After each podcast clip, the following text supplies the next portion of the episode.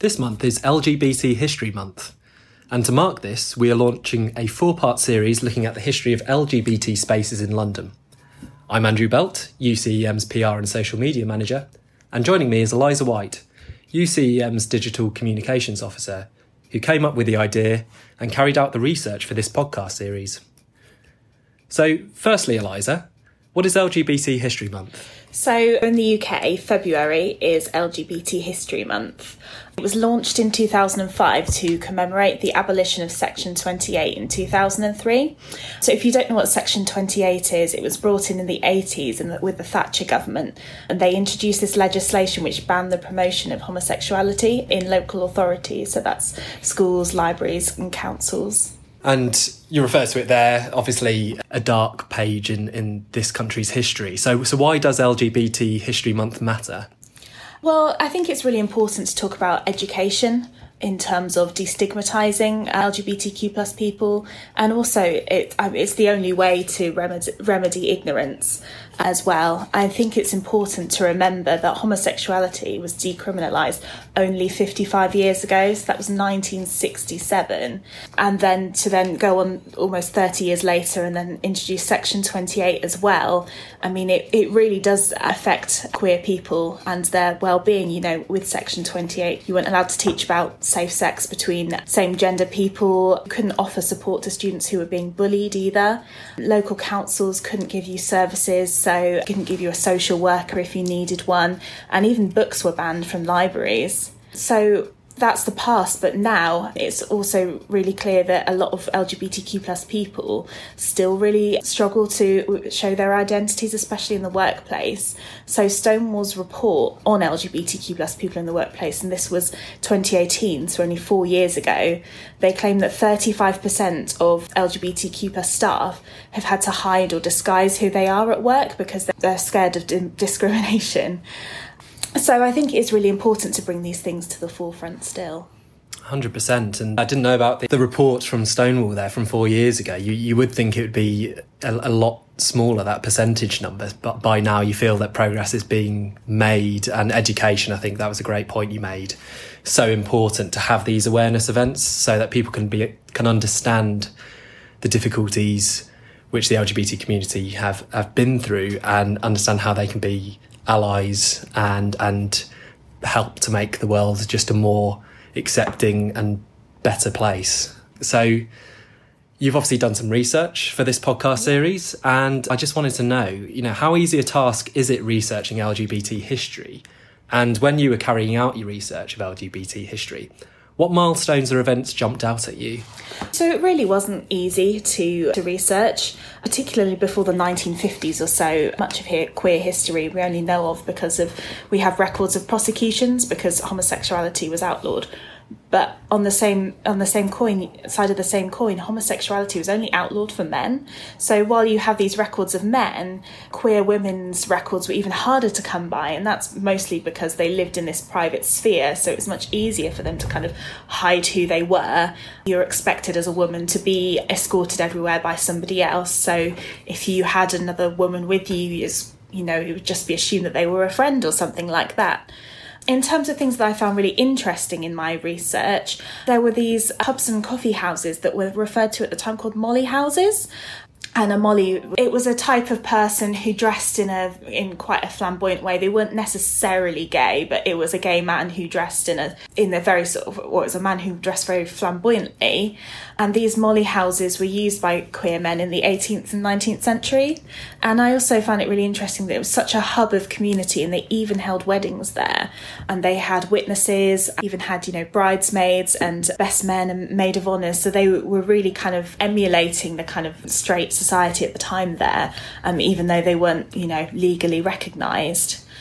I also found it really interesting how much of this history is kind of hiding in plain sight. So these safe spaces are kind of carved out and they're almost from the front kind of masquerading as somewhere more conventional, whereas in fact below you have the space to kind of be yourself and that's something that happens now and it's something that i found when at the start of my research in the history from um, 300 years ago yeah, interesting things you, you, you, highlight there. Molly houses, I'd never heard of that phrase before, or, well, Molly itself, so the definition of that.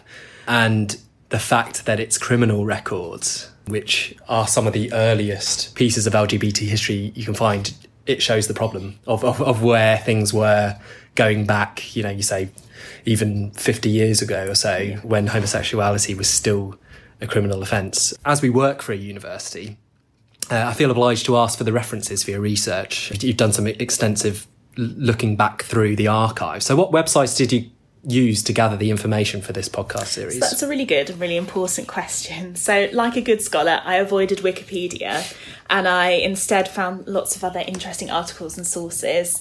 So, an article from the Museum of London called Hidden Pride London's, London's LGBT History by Alwyn Collinson. A couple of Londonist articles, one called Six Things You Probably Didn't Know About the History of Queer London by Will Noble, one called A History of Soho's LGBTQ plus bars, an article from the British Library called Queer in the City, London by Stephen Dryden, an interview with Andrew Dickson's uh, with Andrew Dickson and Peter Ackroyd in The Guardian titled "A Secret History 2000 Years of Gay Life in London and finally a book called Queer Histories of London circa 1850 to the present edited by Simon Avery and Katherine M Graham. So you can't say that we haven't given you our uh, references there. And if any of those sound particularly interesting, of course, you could check them out and, and read more on these topics. So obviously, this series is looking at LGBT spaces in London. So how did you come up with the idea for researching this particular topic? Why London specifically?